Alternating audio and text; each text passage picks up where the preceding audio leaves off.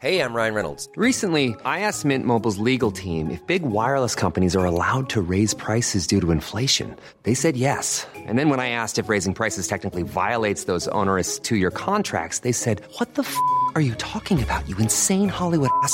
So to recap, we're cutting the price of Mint Unlimited from $30 a month to just $15 a month. Give it a try at mintmobile.com slash switch. $45 upfront for three months plus taxes and fees. Promo for new customers for limited time. Unlimited more than 40 gigabytes per month. Slows. Full terms at mintmobile.com.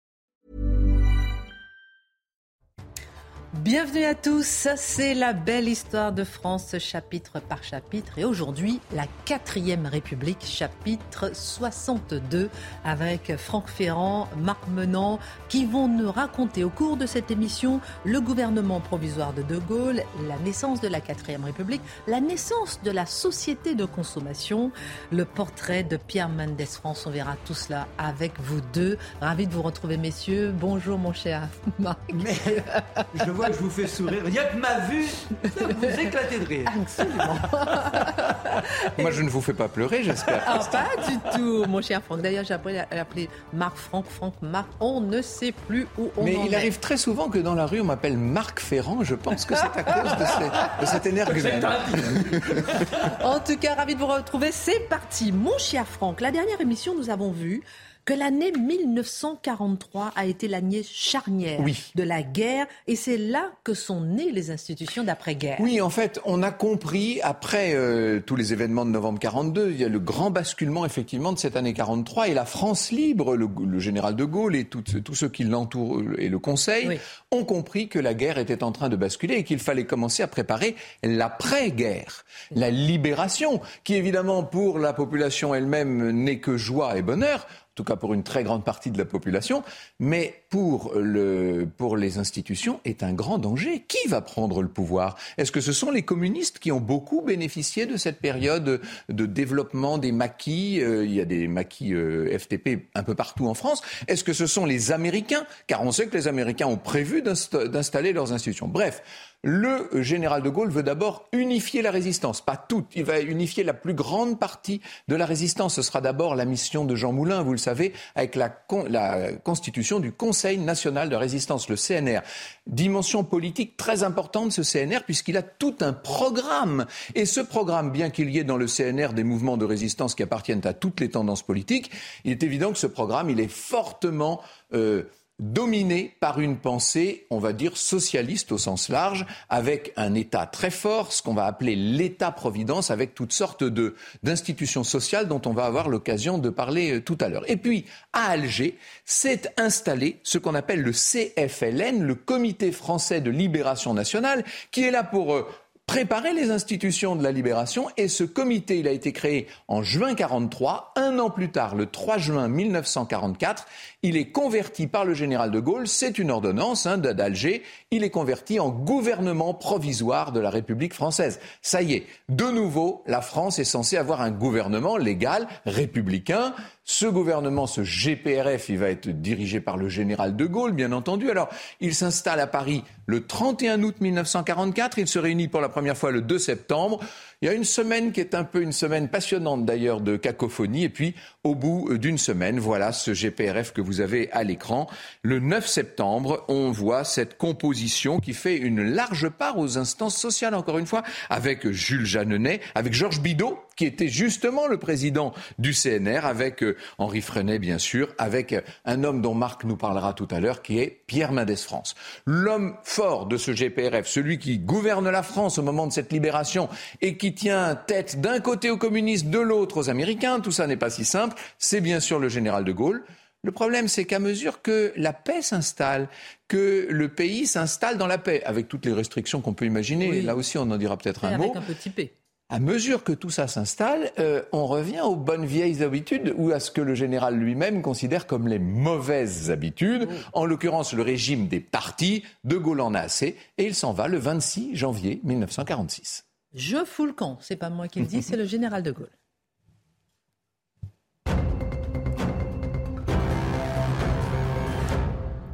Et c'est en effet ce qu'il déclare le 20 janvier 1946, mon cher Marc. Pourquoi quitte-t-il la tête de ce gouvernement provisoire? Son départ est-il le symbole d'une France qui tourne finalement, définitivement, la page de la guerre? Imaginez-le. On avait l'image il y a deux secondes, on peut presque la remettre. On demande à Thomas de nous la provisoire. Et là, ce jour-là, il entre dans cette immense salle. Il est debout. C'est un dimanche matin, il faut C'est dire. un dimanche matin. Les ministres également. Et là, eh bien, il les saisit en disant Je fous le camp Et il leur explique Mais alors vous imaginez, personne Mais pardon, le, le, le, le gouvernement provisoire, il avait combien, quel âge, combien de temps combien ben, de ça, temps bah, il était- combien- 44, ça fait deux ans. Non, non, oui, mais en fait, il était au pouvoir Pardon vraiment depuis six mois. Voilà, Il- c'est ça, c'est un, incroyable. an, euh, un an, un an et six mois, 18 mois. Et donc, voilà pourquoi? Ouais. Alors très rapidement, il leur dit mais il n'est pas possible de gouverner. On est à nouveau dans ces chiffonnailles, ces chiffonneries de partis. C'est à qui veut avoir le pouvoir. Lui, il souhaitait quoi? Il souhaitait déjà qu'il y ait deux assemblées, une assemblée de députés, une assemblée du Sénat. Hmm. Mais du côté de la gauche, non, non, non, une seule assemblée suffirait. Comme à l'époque révolutionnaire. voilà.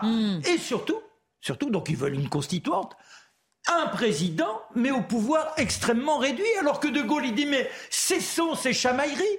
Il nous faut être dans l'unité. La relance ne se peut se faire que si vraiment il y a un chef. Et ce chef, ça serait moi, forcément. Et personne n'ayant voulu l'écouter, il se rend compte qu'il ne pourrait pas tenir la place. Et là, c'est presque un coup de bluff, parce que devant les uns et les autres, il joue l'homme qui préfère se retirer plutôt que de devoir mal gérer la situation. Mais il se dit dans sa tête, N'oublions pas la grande intelligence du général de Gaulle. C'est un homme de stratégie, c'est aussi un militaire. Il se dit je m'en vais, ils vont bien venir me rechercher. Qu'est-ce qui peut étayer cela? Bah Déjà, c'est qu'il ne repart pas tout de suite à Colombay, où sa maison est enfin en restauration et presque habitable, mais il se retire à quelques encablés de Paris, à Marly-le-Roi. Il est là, avec son épouse, Comme on dit en réserve de la République. Excellent. Ouais, ben, il est presque à côté du téléphone. ils vont bien appeler, ils vont bien appeler, ils vont bien appeler. Eh bien, on n'appelle pas. Oh. Et là, ben, forcément, c'est le départ pour Colombay sur ce qui sera sa grande traversée du désert. Mais attention, le désert du général de Gaulle reste aussi une occupation du terrain, mais une occupation malicieuse. Il tire les ficelles à sa façon. Celui qui sera rapidement appelé à prendre sa place, même si euh, ce n'est pas le président en tant que tel immédiatement, ça sera notre euh, Mendes France que nous évoquerons. Mais là, pour, l'heure, eh bien, on a euh, comment Vincent Auriol qui prend le pouvoir. Alors lui, il est président de la République. Et puis, Et puis ensuite Ramadier, qui est le président du Conseil. Il y a des ministres communistes qui sont là. Ça fait partie. C'est lui qui les avait imposés. Dans cette subtilité de se dire, c'est vrai qu'ils ont participé à la lutte, ils ont joué un rôle essentiel, et pour pouvoir les tenir, eh bien, il faut qu'ils participent à ce redressement de la France. Il faut que l'on montre qu'effectivement, on fait un corps, que l'on est tous dans la communion. Et le, le plus étonnant, c'est qu'il a pris dans son gouvernement Maurice Thorez. Et on pourrait considérer que Maurice Thorez, c'est le traître. C'est celui qui était là-bas sous la protection de Staline et qui n'a pas un passé des plus glorieux. Mais en revanche, bah, il est, oui, l'homme de Staline, mais il est aussi le chef du parti communiste. Voilà la- l'installation de ce pouvoir. Ramadier, rapidement, s'apercevra qu'effectivement, la situation est plus que tendue, car dans les rues, c'est l'agitation. On est dans les restrictions. On manque de tout.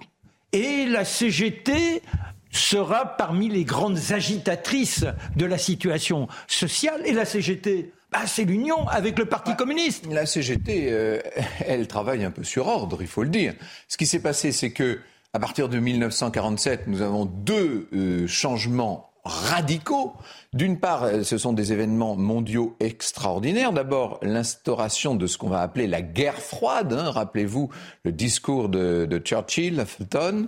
Euh, cette guerre froide qui va faire qu'il y a deux blocs désormais. D'un côté, le bloc de ce qu'on appelle le monde libre avec les États-Unis, de l'autre, le bloc soviétique, et que dans cet affrontement des blocs, les communistes n'ont plus leur place au gouvernement en France. Et puis, c'est le moment aussi où les Américains, voyant les grandes difficultés d'un certain nombre de pays d'Europe à du marasme, vont déverser sur l'Europe leur fameux dollar. Hein, c'est ce qu'on appelle le plan Marshall. oui, mais donc, euh, puisque Marc parle de ça, je, suis obligé On va revenir ensuite au général de Gaulle et à son départ, mais juste pour compléter ça, euh, le plan Marshall fait qu'évidemment, par définition, il y a euh, une allégeance aux États-Unis, donc pas question de garder des ministres au gouvernement. À partir du moment où Ramadier met les, communistes dehors, vous vous doutez bien que le, le, fer de lance du Parti communiste, qui à l'époque est le syndicat, la CGT, va semer partout le désordre. On crée des grèves, des mouvements sociaux, d'autant plus facilement que la population manque de tout et qu'on est effectivement encore, ne l'oubliez pas, dans le, dans le régime des restrictions, on a encore les tickets de rationnement. Hein. Donc, jusqu'en 49. Hein. Jusqu'en 49. Donc, évidemment, euh, pour des raisons géopolitiques, on met les communistes dehors, et qui dit mettre les communistes dehors dit s'exposer à des grèves. Ce seront les fameuses grandes grèves de 47. Mais quand De Gaulle part, on n'en est pas encore là, bien entendu, en 46. Non, non, mais et notons que les Américains vont créer l'OTAN, ça sera la tête de bélier pour pouvoir d'autant plus, je dirais, dominer l'Europe. Car dans leur esprit, il est important de créer une sorte de marché qui dynamise leur économie et qui passe par cette imposition de leur système de consommation. Et c'est là le paradoxe, c'est qu'en écartant De Gaulle, qui se méfiait des Américains, si De Gaulle était resté au pouvoir, il y aurait eu sans doute une distinction et pas une adhésion immédiate de la France à l'OTAN. Ce qui est intéressant, c'est de voir, et on en avait parlé un peu hein, la, dernière fois, que lorsqu'il y a eu toute cette résistance pendant à la fin de la Seconde Guerre mondiale, se naissait aussi cette volonté de gouvernance et finalement, elle n'a pas été euh, si efficace, si efficace que ça. Mais bien sûr, c'est toute la question du GPRF, ça. C'est une question d'une importance. Pour arriver jusqu'au départ du général de Gaulle. En fait, on pourrait dire que c'est une question qui a des répercussions jusqu'à notre époque. D'ailleurs, plus nous avançons dans l'histoire, disons les choses, plus nous entrons dans l'actualité, donc dans la politique. Euh, moi, je suis de ceux qui pensent que pour bien parler d'histoire, il faut parler d'époques qui sont bien éteintes. Là, on peut dire que euh, le feu continue de. Oui, voilà, le, le, feu continue de. Et on rappelle que c'est l'avant-dernière émission, puisque la dernière émission, on avait dit qu'on faisait l'émission de de la Gaulle à De Gaulle et on, sera, la prochaine sera la dernière. La dernière, le retour du général De Gaulle au pouvoir. Alors, euh, pour essayer là de d'expliquer ce qui s'est passé avec ce gouvernement provisoire, ce gouvernement provisoire, il a été une bénédiction incroyable pour la France. Ça faut en être conscient, car je vous promets que si ça n'avait pas été le cas, les Américains étaient tout prêts à prendre les commandes. Ils avaient tout préparé. Marc nous disait la dernière fois qu'ils étaient allés jusqu'à imprimer une monnaie. Hein, donc, euh, vous voyez, on s'était allé loin. Bon. Et simultanément, il y avait partout ce parti communiste extrêmement puissant qui représentait largement plus d'un quart de la population électorale, c'est pas rien, mhm. et qui était prêt, lui, je ne sais pas aller jusqu'où, d'ailleurs personne ne le saura jamais, mais qui était prêt à aller loin en tout cas. Donc, ce gouvernement provisoire. Entre les intentions oui, voilà. et puis après rendre concret l'action, c'est beaucoup plus difficile. Mais cette empreinte communiste, elle se jauge sur cette influence voilà. du déclenchement et des grèves. Et le général de Gaulle se dit, pour tenir entre, ces, entre le marteau et l'enclume, vous voyez bien, entre ces, ces, résistants, ces anciens résistants communistes et euh, ce nouveau gouvernement de libération, euh, puisqu'on était côté américain, nous évidemment, heureusement, on n'a pas été libérés par l'armée rouge, hein, me direz-vous.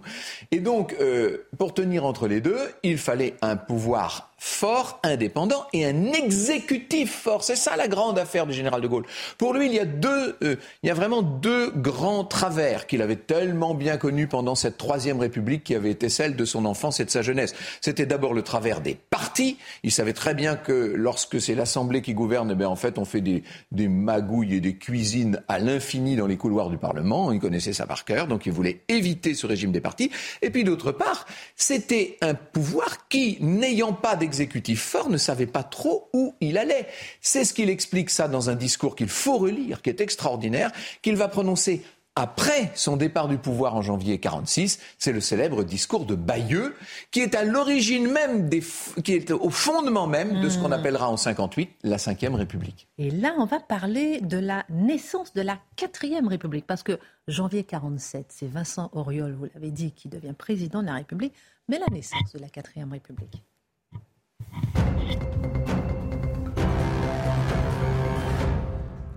Rappelons, euh, mon cher Franck, c'est ce régime devenu célèbre pour son instabilité gouvernementale. 18 gouvernements de 46 à 58. Mais d'abord, comment est-elle née? Je vais d'abord vous faire une petite euh, confidence, c'est que ah. moi, je ne la déteste pas. Il était temps, après 62 émissions. Ça, c'est un scoop. Je ne la déteste pas, cette vrai quatrième République. L'instabilité, qu'est-ce que Écoutez, euh, d'abord, c'était, on, on avait retrouvé la paix. On avait retrouvé l'indépendance on avait euh, des débats qui étaient des débats d'une force considérable, notamment le grand débat qui va sous-tendre toute la politique de la 4ème République, mm. qui est celle de la CED, la Communauté européenne de défense. Est-ce qu'on fait l'Europe?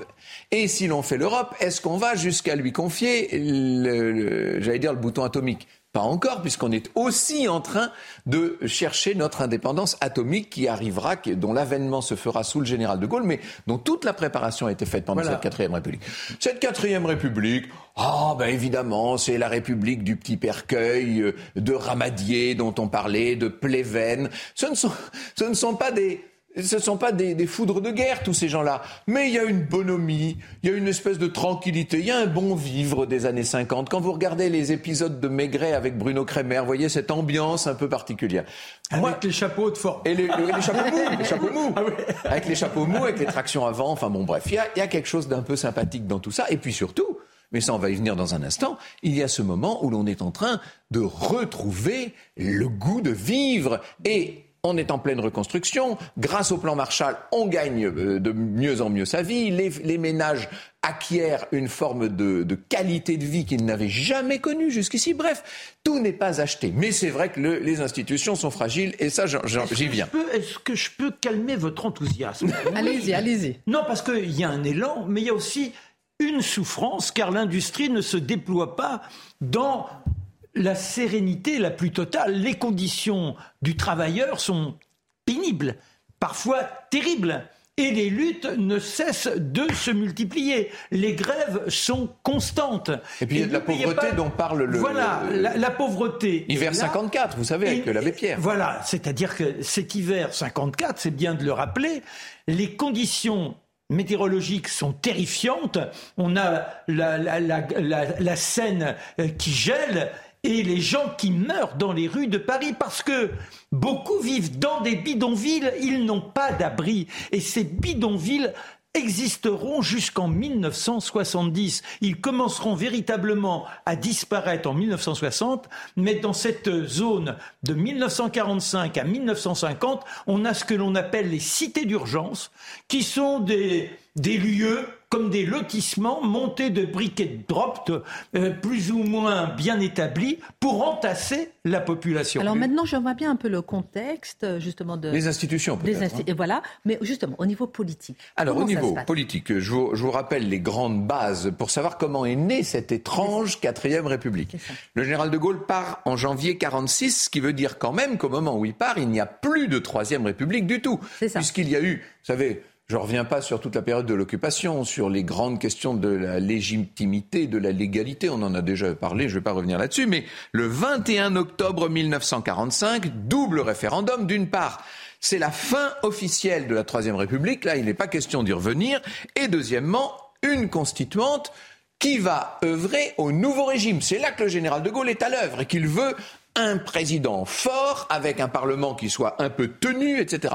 Ah oui, mais c'est pas du tout ce vers quoi on va. Pourquoi? Parce que si vous prenez le Parti communiste plus la SFIO, dans ces, à cette fin de 1945. C'est donc l'ancêtre des, les socialistes. Hein, pardon, ah. oui, la, la, section française de l'international ouvrière, ça veut dire les socialistes en fait. Mm.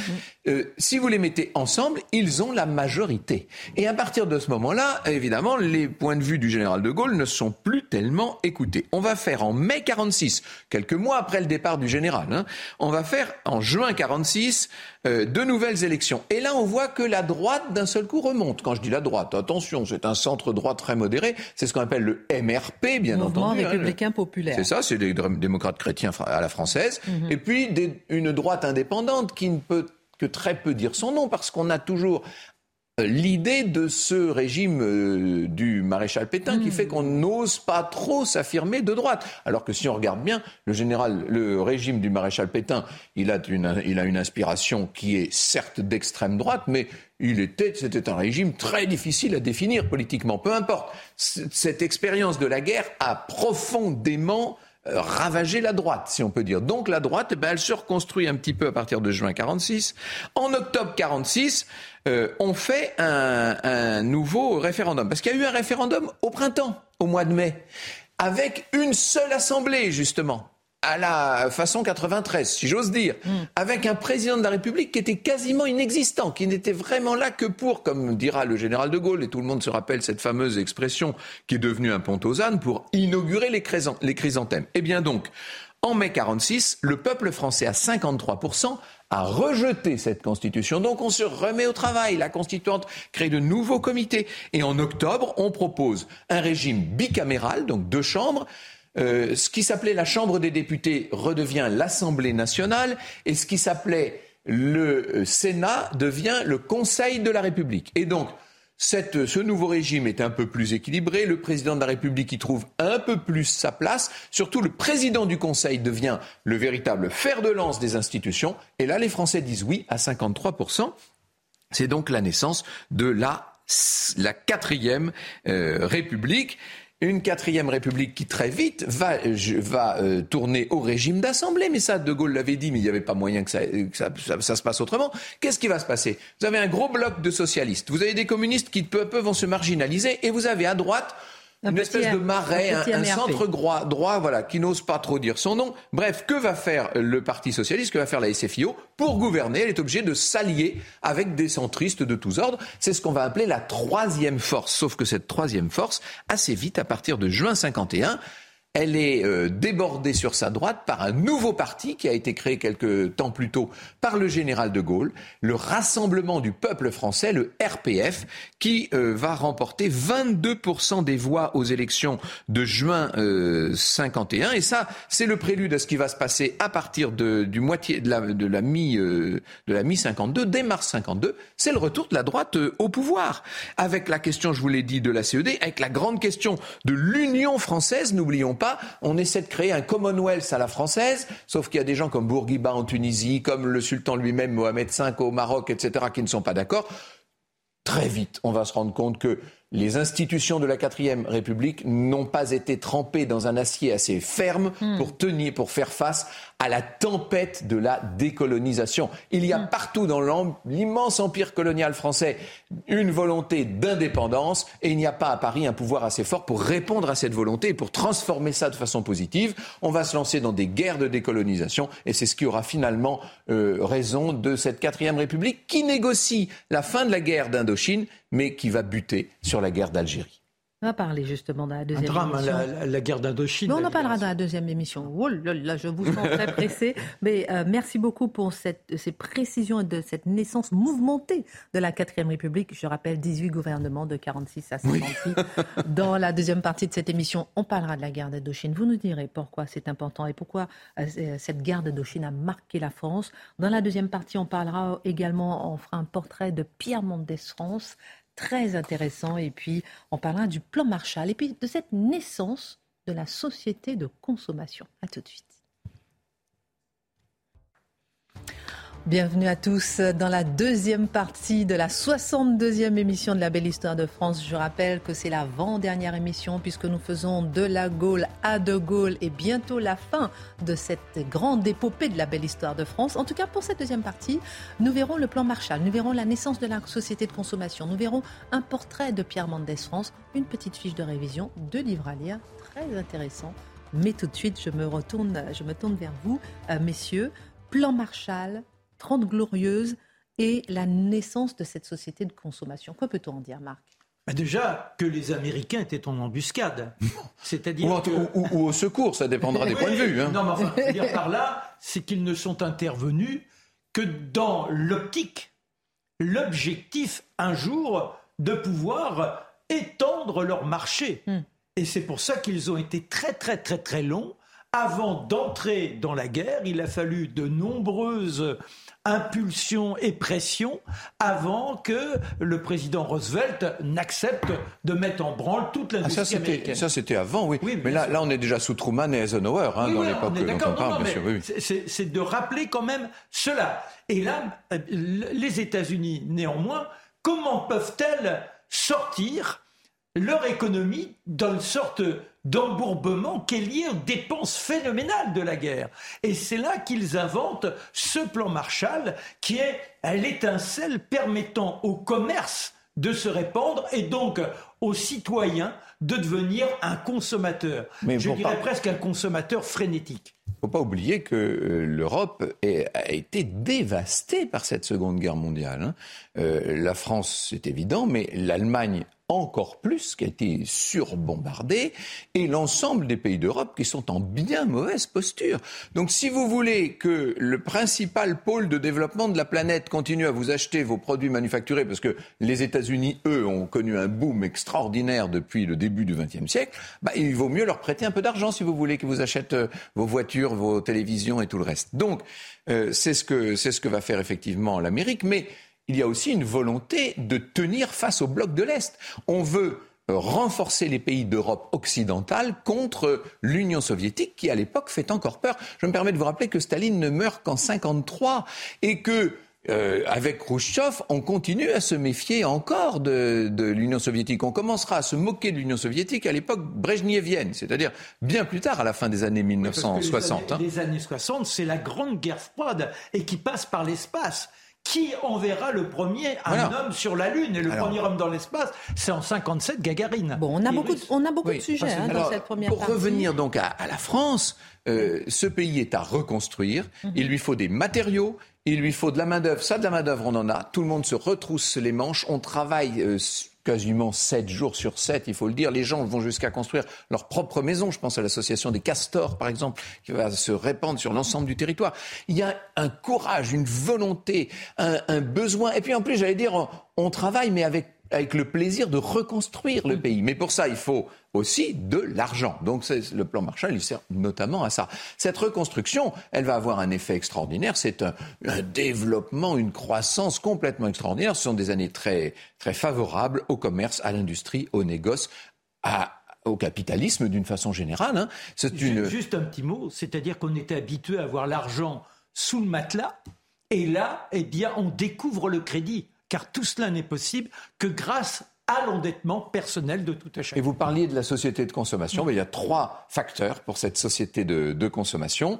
D'abord, la publicité qui a été inventée dans les années 1920, qui s'est développée avant la guerre, mais qui là explose littéralement. Je vous défie aujourd'hui d'écouter les enregistrements qu'on a des- de programmes radiophoniques des années 50. Il y a une publicité toutes les deux minutes. Aujourd'hui, on ne tolérerait plus ça, mais à l'époque, on aime ça parce que ça prouve que qu'il y a de nouveau du shampoing, qu'il y a- on aime entendre On parler de ces produits. Ça fait plaisir, vous voyez. Oui, Bon, oui. Donc, Top dop, dop. Donc il y y, a la publicité, très important.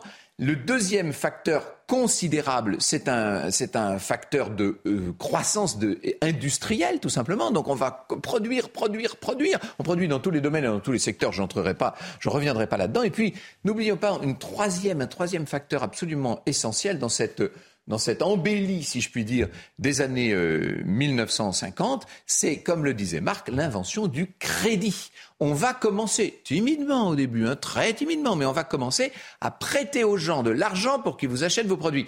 Tout ça est diabolique, tout ça vient de l'autre côté de l'Amérique, mais on vit encore dans ce système, je vous fais remarquer. important en tout cas Et- de et- planter. notons, c'est On a beaucoup de sujets, Oui, hein. C'est technologiquement, Oui. il y a- il y, a des choses qui se conjuguent. C'est l'invention Transistor. de, de- de- comment le transistor, mais la machine à laver, tout ce qui va faciliter la vie de la ménagère. Et ça, ça crée un enthousiasme phénoménal et l'illusion que l'homme ne sera plus en servitude de son propre foyer. Alors, merci beaucoup d'avoir bien planté le décor. Je sens que vous avez encore beaucoup de choses à, à dire. Mais on doit quand même voir bien Mendes France dans un instant. Mais avant tout, l'indépendance de l'Indochine.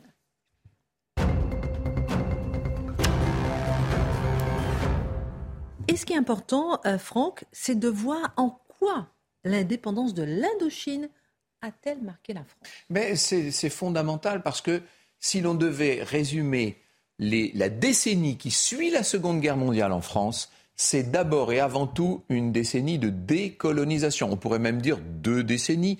Euh, l'indépendance des pays euh, d'Afrique, euh, c'est 1960. Hein. ça, va durer, disons, 15 années très difficiles. 1962 pour ce qui est des accords d'Évian et la fin de la guerre d'Algérie. Bon. Mhm. Alors l'Indochine, ben, l'Indochine était occupée par les Japonais, ce qui fait qu'elle est un des gros sujets de la conférence de Potsdam qui décide de l'avenir de l'ancien empire japonais, bien entendu.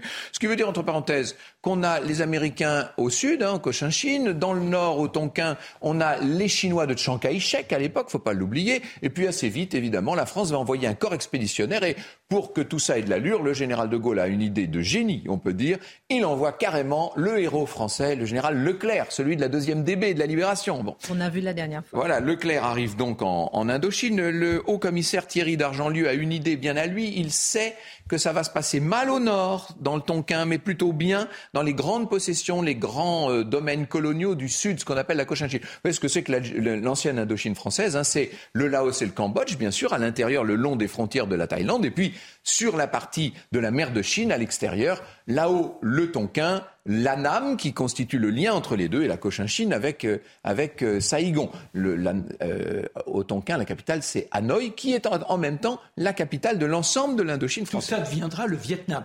Voilà, alors le, Vietnam, ce sera euh, Tonkin, Annam, euh, Cochinchine, et puis euh, le Laos et le Cambodge auront leurs propres indépendances, pour le meilleur et pour le pire. Tout ça serait une toute autre histoire. En tout cas, en Indochine, d'Argentlieu, après l'échec d'une conférence qu'appelle la conférence de Fontainebleau, j'entre pas dans les détails, se dit que ce serait bien d'avoir un État indépendant au sud, pour protéger les grandes exploitations coloniales du sud de, la, de ce qu'on appelle la Cochinchine. Il y a deux événements là, fondamentaux. 1949, prise du pouvoir par les communistes en Chine, c'est Mao, c'est sa longue marche. Et ça, ça veut dire que désormais, les, euh, les indépendantistes, les nationalistes du Viet Minh vont être soutenus par la Chine. Puis deuxième grande euh, évolution, 1950, début de la guerre de Corée. Ce qui veut dire que les Américains vont avoir tout intérêt à nous aider, nous Français. Vous voyez un peu hmm. déjà l'affrontement entre la Chine et les États-Unis. Intéressant ça de voir ça dès, 1900, euh, dès 1950. Le nouveau commissaire français n'est autre que le maréchal Delattre, Delattre de Tassigny, qui est en même temps commandant en chef, qui va arriver à briser l'offensive Viet Minh on a eu un premier désastre hein, euh, que, tous les, spécialistes d'histoire coloniale connaissent par cœur. On appelle ça Kaobang, hein, c'est l'effondrement de Kaobang. Mais euh, très vite, euh, Delattre va briser l'offensive Viet Minh sur Hanoï et s'emparer de Hoa Binh, ce qui, aux yeux du gouvernement parisien, fait figure de début de reconquête en quelque sorte. On se dit qu'on va reprendre l'Indochine française sans trop de problèmes, avec notamment l'offensive, l'offensive euh, menée par le successeur du général de Lattre, qui est le général Salan, dont on entendra parler bientôt pour de toute autre raison. Salan va arrêter également l'offensive à Nassam. On est là à la fin de 52. Son successeur, le général Navarre, va avoir une idée qu'il croit géniale. Il se dit on va réunir l'ensemble des troupes françaises sur un haut plateau qui va nous servir en quelque sorte de tête de pont pour l'ensemble du domaine indochinois et on va pilonner les euh, bases Viet, Viet Minh. Et le plateau en question, c'était en fait une cuvette sur un plateau. Et elle est entourée d'un véritable cirque de collines qui sont elles-mêmes creusées et dans lesquelles on peut installer des batteries d'artillerie. C'est bien sûr Dien Bien Phu. Dien Bien Phu commence euh, donc euh, en novembre 53. À Dien Bien Phu, le Viet Minh est très puissant. Pourquoi? Parce qu'il a des porteurs, 75 000 porteurs qui vont transporter un matériel invraisemblable, qui vont transformer ce cirque montagneux autour de la cuvette de Dien Bien Phu, enfin montagneux, de collines. Impénétrable, c'est incroyable, c'est un monde de rats. et qui ne peut être et qui ne peut être ravitaillé que par les avions, sauf qu'à un moment il y a tellement d'artillerie euh, du côté Viet Minh à Dien Bien Phu qu'on ne peut plus ravitailler la cuvette. Et les malheureux qui sont là, toute cette armée française concentrée à Dien Bien Phu, elle se retrouve prise dans une nasse, prise dans un piège. Plus personne pour faire le, lien. On fait des parachutages comme on peut. Effectivement, comme dit Marc, ça va être quelque chose d'effroyable. Le courage des gens de Dien Bien Phu était extraordinaire. L'habileté et le courage aussi, disons-le, du Viet Minh tout autour ne l'est pas moins. Finalement, il va falloir négocier parce que ce qu'il faut vous dire, c'est qu'en juin 54, il y a eu, on a commencé une conférence à Genève en février 54, mais en juin, le gouvernement Laniel est tombé L'Agnel a été remplacé par un certain Pierre Mendès France. Et Pierre Mendès France, il n'a qu'une idée, qu'une obsession, c'est d'obtenir la paix, qui sera donc signée à Genève le 21 juillet 1950. Citons quand même le général Bijard. Oui, à Dien Bien Phu, bien sûr. Dien Bien Phu, qui est celui... Qui, colonel à l'époque. Hein. Voilà, colonel, et qui essaie de galvaniser ces hommes, qui est d'un héroïsme et puis, incroyable. Et puis, puisque nous citons des, des combattants de, de, Dien Bien Phu, citons la seule femme au milieu de tous ces Ah. hommes qui nous écoutent peut-être aujourd'hui et que nous saluons très respectueusement. C'est Geneviève de Galard, bien entendu. En tout cas, 21 juillet 1954, lors de la signature des accords de Genève, la fin de cette guerre d'Indochine. Et vous avez parlé de cet homme, Pierre Mendès France. On va s'arrêter sur son portrait tout de suite. Cette figure de la gauche française qui a marqué la quatrième République. Je dirais que c'est au-delà d'un homme de gauche. C'est un personnage attachant de par cette personnalité et surtout remarquable par son envergure intellectuelle. On est en Normandie, à Louviers, il se distingue très tôt sur les bancs de l'école et s'impose à ses camarades de façon flamboyante en obtenant son bac à 15 ans. Vous vous rendez compte? D'où votre titre, le précoce. D'où le titre, le précoce. Mais ça ne s'arrête pas là. Il a une sensibilité d'attachement au peuple. Il voit que les conditions sont très pénibles dans ces années 30. Et donc il développe une sorte d'humanisme qui le pousse à guetter les discours des uns et des autres. Tant et si bien qu'un jour, il y a à la tribune du parti radical Édouard Herriot. Il- Édouard Herriot, maire de Lyon. Hein. maire de Lyon. Et il est là, il se dit, mais c'est pas possible. Cet homme, effectivement, représente l'avenir d'une France sociale, d'une France humaniste. Il adhère au parti. Après avoir obtenu son diplôme d'avocat à 21 ans, le voilà à l'Assemblée députée de Louviers à 25 ans. À 25 ans. Et son premier discours, il est sur l'économie. Ce qui montre que Bien qu'utopiste, bien qu'humaniste, il essaie de voir comment les rouages économiques seraient compatibles avec l'aisance de tout à chacun. Et son discours est tellement sublime que Léon Blum le convoque, le félicite, et lorsque les événements de 36 le propulseront au pouvoir avec le Front populaire, eh bien il l'appelle comme sous-secrétaire d'État au Trésor. Tout irait bien entre les deux hommes. Sauf que Blum, plus stratège peut-être, ne veut pas soutenir le Parti républicain en Espagne, alors que Mendes, il est comme Malraux, il faut y aller, il faut se battre, il faut soutenir les camarades. Et de là, à la discorde entre les deux. En 1940, il est convoqué comme pilote dans l'aviation. Il fait son travail, je dirais, de soldat avec fierté, avec courage, mais comme les autres, il est emporté par la débâcle. Il euh, se retrouvera prisonnier. Le procès qui lui est intenté, forcément, est inique. Forcément, il est condamné. Le voilà emprisonné. Mais il n'est pas question d'accepter la férule de ces Allemands et encore plus d'admettre que Pétain puisse ainsi régner en complicité avec l'ennemi. Il s'échappe, il filoche et on le retrouvera à Londres à côté du général de Gaulle. Il fait partie de ceux qui n'ont pas voté euh, Bien sûr, bien sûr. les pleins pouvoirs. Les, les pleins pourvoirs à Pétain. Alors, donc à côté de De Gaulle, les hommes se, là encore, se respecteront intellectuellement.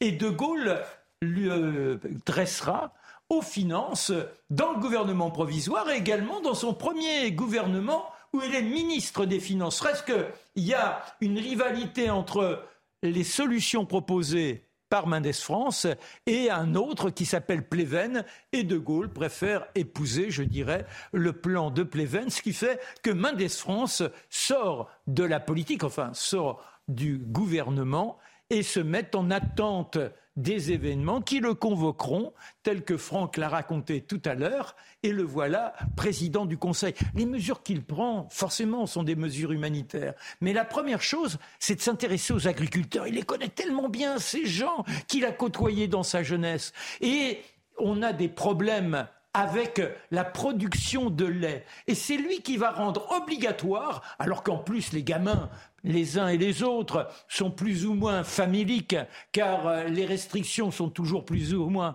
en vigueur, il impose le lait le petit matin en pleine récréation pour que ceux qui n'ont pas eu la chance de pouvoir prendre leur petit déjeuner disposent de quelques vitamines. Est-ce qu'on a le droit de dire que vous, vous ne buvez pas de lait hein, Je précise, mais je ferme très vite la parenthèse. Eh bien, détrompez-vous, Ah, bon, car pardon. je fus sur les bancs de l'école l'un de ces élèves qui pieusement tordait sa petite, vous savez, on avait une sorte de petite gamelle en ferraille et on l'attendait le matin pour avoir euh, son verre de lait. Pieusement, dites-vous. Pieusement, effectivement, avec ma France, c'est assez étonnant. On avait la blouse grise, et puis c'était la discipline, la férule. Celui qui ne connaissait pas la leçon se retrouvait avec les coups de règle euh, sur les doigts jusqu'à un moment où enfin il trouvait la bonne solution. Bref, c'est cet homme-là qui, malheureusement, est très rapidement bah, combattu par euh, les partis. Il est obligé Puis il y a le grand débat de la CED. surtout. voilà, voilà. Et, et- et ce qui fait qu'il se retrouve emporté par les événements. Il sera jusqu'au bout l'adversaire du général de Gaulle et restera un mythe pour les gens de Gaulle. Il, de, de Gaulle, gauche de, de- de gauche et euh, sera un mythe pour eux et l'exemple pour François Mitterrand. Et c'est donc un personnage qui ne sera plus que dans les coulisses, mais une sorte d'élément moteur pour ceux qui espèrent un monde plus social que celui dressé Si. par le général de Gaulle. Il y avait trois qualificatifs à à, accorder, à apporter à Pierre Mendès France. L'intégrité, L'efficacité, c'était son obsession. voilà, l'intégrité, et puis euh, cette capacité à l'empathie et une grande intelligence. Merci beaucoup, en tout cas, pour euh, ce portrait de Pierre Mendès France. Euh, un grand auteur, euh, messieurs, a synthétisé ces années 50 dans un petit livre très agréable à lire, Les mythologies de Eh oui. Barthes. Ah, c'est un personnage, Roland Barthes, qui, euh, qui est mort en 1980, qui avait commencé à, publier dès la fin de, la guerre et qui va effectivement s'amuser dans un certain nombre de revues. Je n'entre pas dans tous les détails. Ensuite, on réunira tous ces textes dans ce recueil qui s'appelle Mythologie. Il s'amuse en bon sémiologue ou sémioticien, c'est lui qui invente ces, termes hein, sur l'étude des signes. Il cherche dans la société les signes qui permettent de la comprendre. Et parmi les grandes mythologies de ces années 50, alors il y a la plus célèbre, évidemment, c'est la DS Citroën, vous savez, qui est la voiture de, de cette époque, la voiture totalement futuriste de, l'époque. N'oubliez pas que c'est le début des matières plastiques également. Et il parle des matières plastiques, Roland Barthes.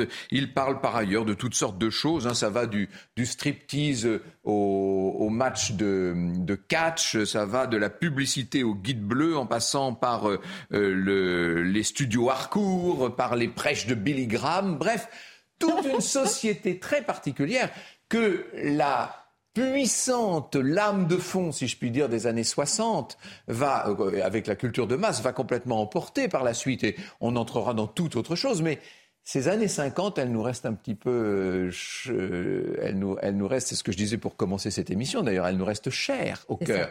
Et c'est vrai que Roland Barthes analyse tout ça. Et alors, il a un ennemi, Roland Barthes, c'est passionnant quand on lit ça. Il se bat littéralement contre la bêtise au front bas de ce qu'il appelle la petite bourgeoisie. Et tout ce qui est pour lui petit bourgeois, c'est à détruire. Sauf que le problème, c'est que la France de l'époque, qui est un peu la France des sketchs de Robert Lamoureux, euh, la France des chansons de- d'Edith Piaf, etc., c'est largement une, euh, France petit bourgeoise. en fait. Bon, oh, non, non, non, on a bientôt fini. Oui. euh, Jacques Je sais que vous avez envie de raconter. Gardez votre petit, vos petits pour la prochaine et dernière émission. Fiche de révision, messieurs, pour terminer. Parce que euh, on arrive à la fin de cette émission. Conçue dès 1943, les institutions de la libération ont été portées par le général de Gaulle. Le retour au régime d'assemblée crée une instabilité politique, heureusement compensée par une croissance économique sans précédent. Et puis la guerre d'Indochine et les crises nées de la décolonisation vont avoir raison du fragile régime de 1946. Vos livres. Alors, bien sûr, les mythologies de Barthes. Oui, vous bah, avez tout simplement. parlé, je crois que tout c'est ça faut simplement. lire. Effectivement.